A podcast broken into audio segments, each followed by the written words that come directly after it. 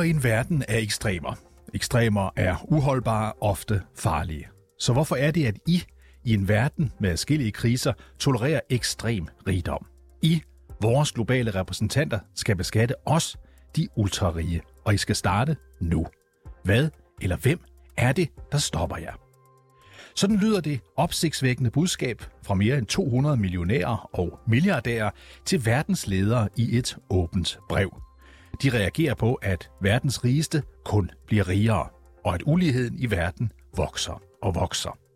Derfor sendte de det åbne brev til verdenseliten under dette års World Economic Forum i Davos i Schweiz.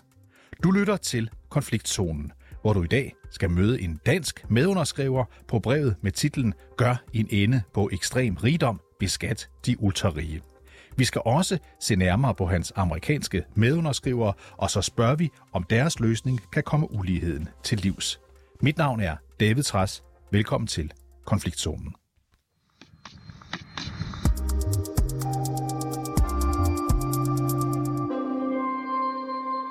Jafar Salci, velkommen til. Godmorgen. Du er øh, ejendomsudvikler og mange millionær, så er du sammen med din hustru en af medunderskriverne på det åbne brev, hvor en øh, række millionærer og milliardærer opfordrer verdens ledere til at beskatte ja noget mere. Så Jafar Salchi, du vil simpelthen gerne betale noget mere skat? Ja, det er helt rigtigt. Øh, da vi startede vores fond Human Act i 2015, der lavede vi et netværk, der hedder Millionaires for Humanity, og sammen med flere partnere har vi i tre år nu lavet en øh, underskriftsindsamling, øh, som vi aflader til Davos øh, hvert år i januar måned. Fordi at det er uligheden ud af kontrol, og øh, vi er nødt til at finde finansiering. Ikke bare på uligheden, men også øh, for vores klima og alle de andre mål, som FN har sat under de 17 verdensmål. Så, så Jafar, altså en ting er, at du siger, at det er vigtigt, at vi kommer uligheden til livs, at, at, at, at der bliver bedre lighed og mange andre gode ting i verden, men du vil simpelthen helt konkret selv gerne betale mere i skat? Altså, hvor meget mere er det rimeligt, at sådan en som dig skal betale skat? Jeg mener, man kan lægge niveauer ind, øh, som øh, Bernie Sanders og Elizabeth i USA øh, har gået ind og lagt, hvor de siger 2% øh, på den, der har over 50 millioner dollars, øh, 5% på billardærerne osv. Øh, det vil være et niveau, der vil give trilliarderne til, at vi kan løse vores problemer. Så mere skal der, mere skal der sådan set ikke til. Så vi snakker ikke om en 60, 70, 80 procents beskatning på de superrige. Nogle få procent er nok, fordi vi har over 200 trilliarder dollars i formue. Så der er ikke noget, der vil gøre, at du og din ligesindede vil have svært ved at betale jeres regninger? Aldrig nogensinde. Jeg har givet 50 procent af min formue væk til en fond, så, og jeg lever stadigvæk øh, og gør, som jeg altid har gjort. Så øh, det skal de rige ikke være bange for, nej. Det er godt at høre. Øh, du har som sagt også skrevet under på det her åbne brev, jeg nævnte i, i indledning. Hvorfor er det så vigtigt at komme med netop det budskab nu? Det er vigtigt, fordi at øh, vi hører det tit fra øh, pressen, fra almindelige øh, borgere, og der lytter ingen rigtig til. Og da vi så startede det her for tre år siden, der var det sådan, okay, selv øh, generalsekretæren fra FN, Antonio Guterres, hørte os øh, for tre år siden, da vi kom ud med det første, og sagde, hey, der er noget rigtigt her. Det skal komme fra os af. Så øh, lytter politikerne, og så håber vi på, at vi kan skubbe på, ligesom det lykkedes i Argentina øh, sidste år, at de indførte en borgerbeskatning. Og for USA det kørt igennem her snart, håber vi om nogle få år, jamen så tror jeg, at Europa følger med. Og nu sendte I som bekendt det her brev i forbindelse med World Economic Forum, hvor verdenseliten, altså både den i business og den i politik og i kultur og hvad ved jeg, var samlet i Davos i Schweiz. Er der nogen, Jafar Salchi, er der nogen, der har, af dem, der betyder noget, der har svaret på jeres brev? Øh, nej, det er der ikke. Øh, heller ikke de andre to år, vi har sendt den ud. Øh, det er som om Davos, det er et, øh, de sidder i et hus og bla bla bla snakker, som vores gode ven, men, øh, Greta Thunberg siger. Men øh, de taler ikke om elefant i rummet, og det er finanserne, hvor skal pengene komme fra. Det er som om det hele er ramlet ned, og huset brænder ned. Men øh, de snakker stadigvæk ikke om, hvordan øh, vi skal klare vores ulighed, vores klimamål osv. Det er ligesom om øh, pengene, det er noget, man ikke lige snakker om. Det er så, øh, for at sige det helt ærligt, jeg giver ikke meget for Davos. Du giver ikke meget for det, men bliver du alligevel skuffet? Altså tænker du alligevel, det kan da ikke passe, når så mange ligesom dig, andre millionærer, billionærer, øh, milliardærer øh, sender sådan et brev til sig sammen og, og kommer med et udspil, at der så ikke er nogen politikere, der har magt at svare på det. Skuffer det dig, eller er det sådan, du er vant til, at de er? Øh, desværre er det sådan, jeg er vant til, at de er. Men igen, øh, at sådan en som Antoni Guterres går ud i pressen og nævner os, det giver mod til at sige, okay, så er der nok andre, der lytter. Og jeg ved, at de andre, de ved, at vi er derude. Øh, vi har flere organisationer øh, bag det her brev, og øh, vi får gode henvendelser. Men øh, vi kunne godt tænke os, at der var mange flere af de superrige, der kom med og skrev under. Jeg tror kun, vi havde to eller tre mhm. millionærer den her gang. Det kunne være rart, at der var flere hundrede, fordi at top 1% består af lidt over 50 millioner individuelle mennesker. Ja. Og vi har kun fat i øh, nogle få, få, få personer af dem. Det er sådan noget lignende 300 eller sådan noget i alt, og det er alt for lidt. Så øh, der ligger et kæmpe stort arbejde forud at få fat i mange flere af de her superrige mennesker. Tak i hvert fald til dig, Jafar Salchi, for at øh, du var med. Tak skal du have. Altså ejendomsudvikler mange millionærer og stifter NGO'en Human Act, der har fokus på netop at bekæmpe ulighed.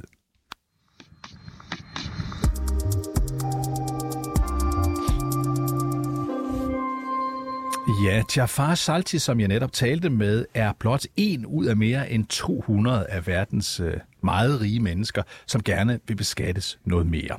Mange af dem er selvfølgelig amerikanere, og derfor så har vi taget fat i dig, Mads Østergaard. Velkommen til. Tak skal du have. 24-7's øh, USA-korrespondent og med os fra de superriges paradis, New York City. Øh, mange af de amerikanere, der har underskrevet det her åbne brev, de er medlemmer af en gruppe, der kalder sig Patriotic Millionaires. Hvad er det for en gruppe, Mads? Jamen, det er sådan en gruppe af altså, rige mennesker, øh, mest demokrater, men faktisk også altså konservative republikanere, der enten har sådan en individuel indkomst på over 1 million dollars om året, cirka øh, 7 millioner kroner, øh, og øh, eller aktiver for øh, over 5 millioner dollars. Så de blev altså dannet i øh, 2010 med det formål at advokere for, at en række skattelempelser, der blev lavet under Bush-regeringen, de skulle stoppes. Og i dag der er de altså engageret i det, man herover kalder sådan progressive øh, mærkesager, for eksempel at øge minimumslønnen, at bekæmpe penges indflydelse på politik, og så få et mere progressivt skattesystem i USA. Det vil altså sige, at skatteprocenten stiger med indkomsten.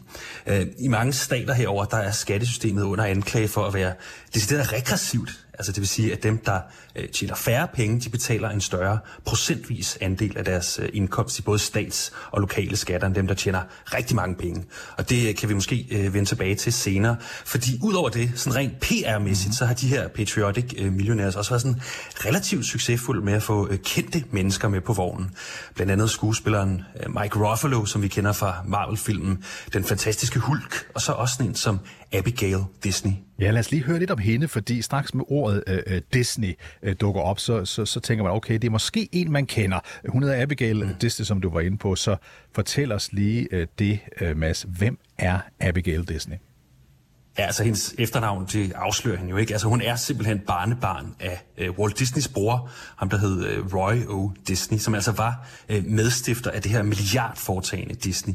Og udover det, så er hun altså filmproducer, hun er social aktivist, og er ja, ifølge øh, hende selv kun en lille del af aktierne i firmaet. Øh, Disney-familien, de står jo et, i dag kun for omkring øh, 3% af øh, firmaets aktier, men det er en, en helt anden historie. Men det er også et meget stort firma, så hvordan er hendes øh, forhold til sin jo medfødte rigdom? Altså den primære grund til, at hun er så rig, det er, fordi hun har arvet aktier fra øh, øh, Walt Disneys bror Roy Disney. Hvordan forholder hun sig til det? Jamen altså, hun har, hun har selv udtalt, at da hun gik på college, der, øh, der steg Disneys aktier lige pludselig drastisk, og det var så her, hun første gang fik sådan lidt dårlig smag i, øh, i munden. Og hun fortæller, og her citerer jeg altså, Lige pludselig gik vi fra at være komfortable øvre middelklassefolk til, at min far pludselig havde et privat jetfly, og der følte jeg, at min far virkelig havde mistet sin retning i livet. Citat slut. Mm. Og som man nok kan fornemme her, så har hun altså været ganske kritisk over for særlig uh, Disney-koncernen. Og ikke mindst uh, Disneys uh, nuværende CEO, ham der hedder Bob Igers, uh, lønstigning i 2018 på omkring 80 procent, der altså landede ham på 65,6 millioner dollars, cirka 459 millioner danske. Ja, cirka en halv milliard kroner i årsløn. Det er dog også noget. Øh, Mads, hvorfor en rolle har hun, øh, Abigail øh, Disney, så indtaget i den offentlige debat i dag? Jamen, hun er sådan en slags øh, social aktivist, øh, på trods af, at man altså anslår, at hun har sådan en, en netværdi på omkring 120 øh, millioner dollars. Øh, og derfor passer hun jo meget godt ind i de her øh, patriotic øh, millionaires. Hun har længe støttet øh, det, man kunne kalde liberale sager. Det betyder jo som bekendt venstreorienteret herover. Øh, hun har kritiseret Trump på på, på Twitter, ikke? og så er hun sådan en, en fast kritiker af Disney. Hun har blandt andet givet sådan en meget berømt TED-talk, hvor hun altså kritiseret øh, arbejdsforholdene for, for medarbejdere i Disney World. Og hvor meget magt, når du nu kigger ud over øh, det store Amerika, hvor meget magt har de her progressive, venstreorienterede mange millionærer, som for eksempel Abigail øh, Disney, men også andre i det amerikanske samfund? Altså hvis du nu starter med bare at tage sådan millionærer i det hele taget, ikke? og ikke bare de her progressive typer her, ikke? så har penge jo en enorm øh, politisk magt herover. Ikke? Altså det er jo fuldstændig øh, evident, at dollars de kan veksles til, til stemmer. Ikke? Og man ser generelt en ret tydelig øh, sammenhæng mellem de penge, der er brugt på øh, politiske kampagner og så øh, stemmer.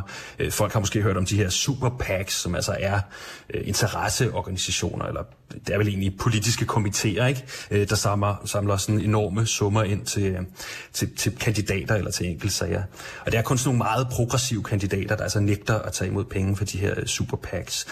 Og hvis vi så ser på de her øh, patriotic millionaires sådan mere specifikt, så er det heller ikke øh, umuligt, at de både har og vil få øh, indflydelse. Vi så faktisk, at øh, Obama han allierede sig med netop de her patriotic millionaires omkring den såkaldte, øh, det der hedder Buffett Rule, som han foreslog i 2012, øh, der skulle tvinge millionærer til at betale samme skat som den øh, amerikanske øh, middelklasse. Men det var altså en, øh, det var der en, en republikansk filibuster, altså en forhaling af, af processen, der fik sat en stopper for. Ikke? Så altså, de er op imod en stor øh, andel af andre øh, velhavere, faktisk på begge fløje, der ikke abonnerer på deres agenda. Og så også, kan man sige, et politisk og øh, filosofisk tankegods, der jo siger, at det er okay for rige mennesker at øh, ligesom akkumulere velstand, fordi de har arbejdet hårdt for det, og deres øh, velstand forstærker USA's samlede velstand. Spørgsmålet er jo så bare fra deres side, om det så også er fair, at de her ultrarige, de altså betaler mindre i skat af deres indkomst, procentvis vel at mærke, end øh, for eksempel middelklassen. Og så ved vi jo, Mads øh, Østergaard, at der er nogle politikere, som er på den her dagsorden, for eksempel senator Bernie Sanders og senator Elizabeth Warren, altså to progressive demokratiske senatorer, der er sådan nogenlunde med på den her dagsorden. Men kan de få andre med, de her progressive mange millionærer, eller er det kun the usual suspects, der bakker op om dem? Kan det lade sig gøre at få ændret det her amerikanske skattesystem, så det bliver det, som du sagde, at Abigail Disney gerne vil have, nemlig et mere progressivt skattesystem? Mm. Altså jeg vil sige det sådan, at de har en stor opgave foran sig. Ikke? Altså de taler sig jo faktisk op imod en, en trend i den amerikanske øh, historie. For over et årti siden, der sagde den øh, amerikanske øh, markedmilliardær Warren Buffett, at han betalte mindre i skat end sin øh, sekretær. Altså igen procentvis. Ikke?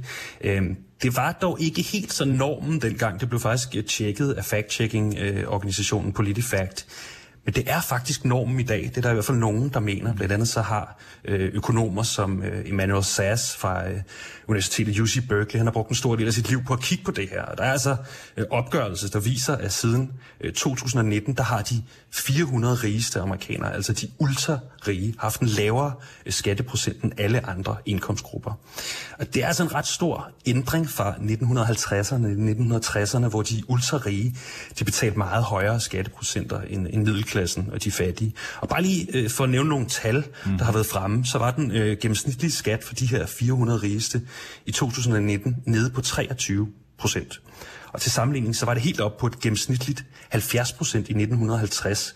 Og så faldt det ellers sådan stødt igennem årene. Det var for eksempel 47 procent i gennemsnit i øh, 1980, og så for at ryge ned på de her 23 procent fra 2019. Og det er altså ifølge de her økonomer, øh, fordi det er simpelthen gået nedad for, øh, for ejendoms- og selskabsskatter. Og det er jo, kan man sige, skattetyper, der rammer de rige hårdest. Ikke? Mm. Samtidig sådan noget, øh, sådan noget som skatteunddragelse, det er også sted. Ikke? Og så er der også kritikere, der peger på, at altså, Trumps skattelettelser i 2017 var en del af den her uh, trend.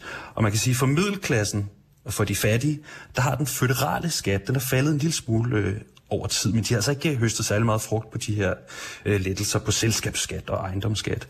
Og de betaler faktisk øh, mere i det, der hedder payroll taxes, som er skatter, der bliver trukket direkte af, af lønsedlen og med til at finansiere sådan noget som øh, syge og social forsikring. Så man kan sige, alt i alt så er øh, de fattige og middelklassens samlede skat nogenlunde flad over de sidste 75 år, hvor altså imod de øh, rigeste skatter, de er altså faldet en hel del. Ikke? Og det er selvfølgelig, jeg skal selvfølgelig også sige, der er også dem, der mener, at der er andre måder at gøre det her op på og regne på det, men det er altså den her ulighedsanalyse, som øh, Patriotic Millionær støtter sig til. Ingen, øh, ingen tvivl i hvert fald, Mads øh, Østergaard, ja. om, at øh, USA er et dejligt land, hvis man er meget rig, øh, fordi skatteforholdene er gunstige for dem, som du har berettet for os her. Tusind tak, øh, fordi øh, du var med os. Velkommen. Altså 24-7's USA-korrespondent med os i dag fra New York City.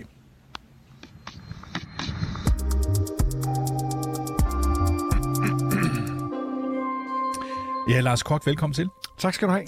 Du er generalsekretær i organisationen Oxfam eh, Så Og I konkluderer i jeres årlige eh, ulighedsrapport, som udkom for nylig, at uligheden stiger, at de rige bare bliver rigere og rigere. Og derfor så opfordrer jeres organisation til, at der ganske enkelt skal være færre milliardærer i verden. Så her kommer et spørgsmål, som jeg ved, du altid får, ikke mindst af, af, af kritikere af dig. Hvorfor er det et problem, at øh, der er nogen, der er milliardærer? Jeg synes egentlig, at jeres korrespondent for USA, han beskriver det meget godt, når det går helt galt, som det på mange måder er gået i USA med uligheden. Det er mest af alt et symptom på øh, et øh, system, økonomisk system, som, som ikke virker for de mange. Det er egentlig ikke den enkelte milliardær, jeg har noget imod. Jeg har synes, det er et problem med det system, som skaber milliardærer. Det, som vi viser i vores rapport, det er, at øh, over, under, særligt under øh, coronapandemien, der har vi set i de to år, der er har øh, milliardærerne, dollarmilliardærerne, de har taget to tredjedel af al den værdi, der er blevet skabt. Altså det vil sige, hvis du havde 100 mennesker, der producerede 100 skiver brød, så tog den ene af de her mennesker, mand ville det være, han tog de 63 øh, skiver brød, og så efterlod han 10 skiver til de 90 øh, fattigste i den her gruppe. Altså en ekstrem skæv fordeling, der sker, som præcis som jeres korrespondent mm-hmm. skriver, handler om, hvordan systemet det hænger sammen. Og præcis som vi så i Danmark, så så vi også i USA og resten af verden, at det, der skete under corona, det var, at boligpriserne steg, det var, at aktiekurserne steg, så det vil sige, at dem, der i forvejen havde flest penge, fik rig mulighed for at gøre sig endnu rigere. Det er det, I påpeger i jeres rapport. Øh, I, I siger også i Oxfam IBIS nu, som en løsningsforslag, at vejen frem, det er altså at beskatte de her milliardærer. Øh, forklar os, øh, hvorfor det er en god idé. Jamen, det handler basalt set om, hvordan vi skal finansiere, øh, kan man sige, at, at vi alle sammen får gavn af den øh, vækst og den udvikling, der sker. Det, som vi også så under pandemien, det er for første gang i 25 år, der har vi set globalt en stigning i ekstrem fattigdom. Mm-hmm. Øh, og hvis vi skal gøre noget ved, altså det vi ser, altså global stigning i fattigdom og sult, men også herhjemme de folk, som er ramt af inflationskrisen, øh, har svært ved at få betale husholdningsregningen og energipriserne, jamen så skal vi øh, gøre noget for at omfordele. Og som jeres korrespondent beskriver, så er det her det er ikke nogen radikalt ny idé. Det er i virkeligheden at gå tilbage til noget, man havde tidligere. Over de sidste 40 år, der har man systematisk øh, sænket skatterne, ikke bare i USA, men også i Danmark og andre lande, på, øh, på rige mennesker, altså på marginalskatterne, altså det, man betaler af den sidst tjente krone, når man tjener mange penge, på øh, selskabsskatter, på øh, arveskatter, på alle mulige fjernede formueskatter.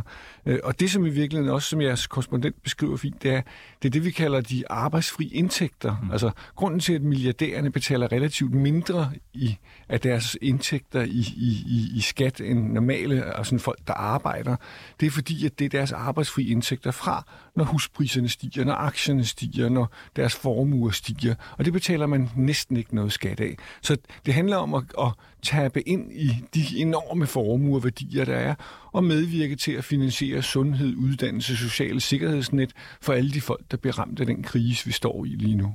Er det en illusion, Lars Kok? Er det en illusion at tro på, at vi kan løse problemet med global ulighed ved at beskatte de rigeste mere? Øh, det er en del af svaret. Det en del af svaret, det er at, at, at øge skatterne, eller kan man sige genoptage de skatter, som vi historisk har haft på de rige.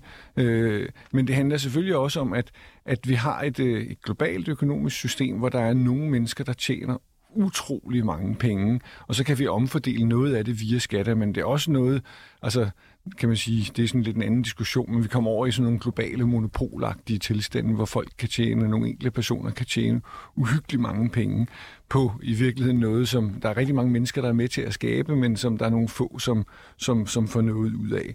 Så det er, skatten, skatten er et vigtigt instrument til det her, for at sikre, at vi kan finansiere altså, de investeringer, vi har brug for. Nu nævnte du før, at det var i USA, vi har set den her udvikling, og du øh, antyder også, som rigtigt er, at det også er sket i Danmark. Så det er noget, der er sket i den vestlige verden, ja. at man har gjort det nemmere for rige mennesker at blive rigere. Men ikke desto mindre, du nævner det også, og I nævner det i jeres rapport, så er situationen blevet forværret under øh, coronapandemien, og der er også dem, der siger, at den også forværres på grund af følgevirkningerne af krigen i Ukraine. Så nogen vil måske sige, Lars Kok, at jeres forslag om at beskatte milliardærer øh, og millionærer højere, det er sådan en overreaktion på et midlertidigt problem. Altså det går over, coronapandemien er stort set over, Ukrainekrigen går vel over på et eller andet tidspunkt, så I slår med den store hammer på et tidspunkt, hvor det er en overreaktion, må nogen sige. Altså, det er rigtigt, at det er gået helt særligt skævt i, 20, øh, i 2020 og 2021, mens øh, for eksempel aktiemarkedet og boligpriserne er faldet lidt her i 2022. Men når vi ser over de sidste 10 år frem til slutningen af 2022, så er milliardærernes formuer fordoblet. Øh, vi ser, at milliardærerne de sidste tre år, altså inklusiv det sidste år, der ser vi, at de får 19 milliarder øh, kroner om, om, om dagen stiger deres formue. Så det er bare en tendens, som vi har set, og som er blevet skærpet af pandemien, men som er en tendens, som, som er der i forvejen.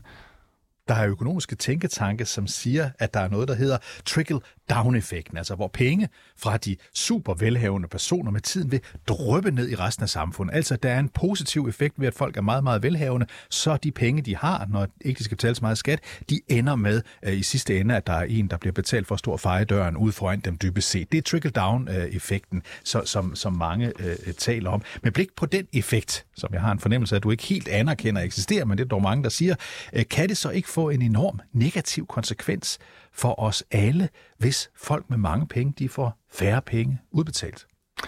Altså ideen i trickle-down, det er, at når man så får de en masse penge og investerer og skaber jobs. Altså det, der reelt sker, som vi har set tendensen til de sidste særlige 40 år, det er, at pengene ikke siver ned, men de siver op. Altså de akkumulerer sig på stadig færre hænder, som bliver ekstremt rige. Øh, og det kommer jo ikke, kan vi jo se... Øh, øh, ekstremt i USA og England, men også hjemme. Det kommer ikke almindelige mennesker til gode. Vi har set en stigende ulighed i Danmark mm. over de sidste 30 år, som også hænger sammen med, at, øh, at, at det er de rige, som får mest ud af den øh, velstandsstigning, vi får. Så det vil være mere naturligt, hvis man laver et økonomisk system, som i første omgang til gode ser, kan man sige, almindelige mennesker højere, og så et skattesystem, som også i højere grad er med til at finansiere de ting, som kommer almindelige mennesker til gode, som sundhed og uddannelse og klimatiltag. Lars Kok, du nævnte også lige før sådan en passant, at fordi nu taler vi jo her om de superrige, og mm. det faktum, at de er blevet rigere og rige, men du nævnte også, øh, udover at de de sidste år er blevet rigere og rigere, så sagde du, at vi også globalt har oplevet for første gang i mange år, at øh, fattigdom, altså den ekstreme fattigdom ja. i verden, den faktisk er stedet. Så det vil sige, at vi trækker nu uligheden ud i to spor. Ikke? Vi taler både de rigeste, der bliver rigere, og de fattigste, der bliver fattigere. Forklar lige, øh, hvad er det, der sker med de allerfattigste i den her ligning? Jamen, altså det vi har set over de sidste 30 år, det er virkelig et fald af det, man kalder ekstrem fattigdom. Det er folk, der lever for under 2, 2 jeg tror det er 2,10 dollar om dagen, hedder den nu. Mm. Øh, og der har vi øh, under pandemien har vi første gang set, at der er en stigning i antallet af mennesker, øh, som lever i ekstrem fattigdom. Øh, og samtidig med, at vi har set den her meget store stigning i milliardærernes formue. Og det, er, altså det handler om, at både inflationskrisen, pandemien øh, og Ukrainekrisen har været med til at banke fødevarepriserne op. Det er i høj grad det, der sker, øh, hvor, øh, hvor vi har flere mennesker end nogensinde, der lever i en humanitær krise, og vi har flere mennesker, der sulter, altså cirka 1 ud af 8, 1 ud af 10 i verden går sulten i seng. Og det er de her øh, mekanismer, som de rige mennesker har tjent rigtig mange penge på, som rammer rigtig tungt nede i bunden af pyramiden. Tusind tak, Lars Kok, fordi du kom forbi og gav et øh, indblik i den her sag. Selv tak. Generalsekretær altså ved organisationen Oxfam IBIS.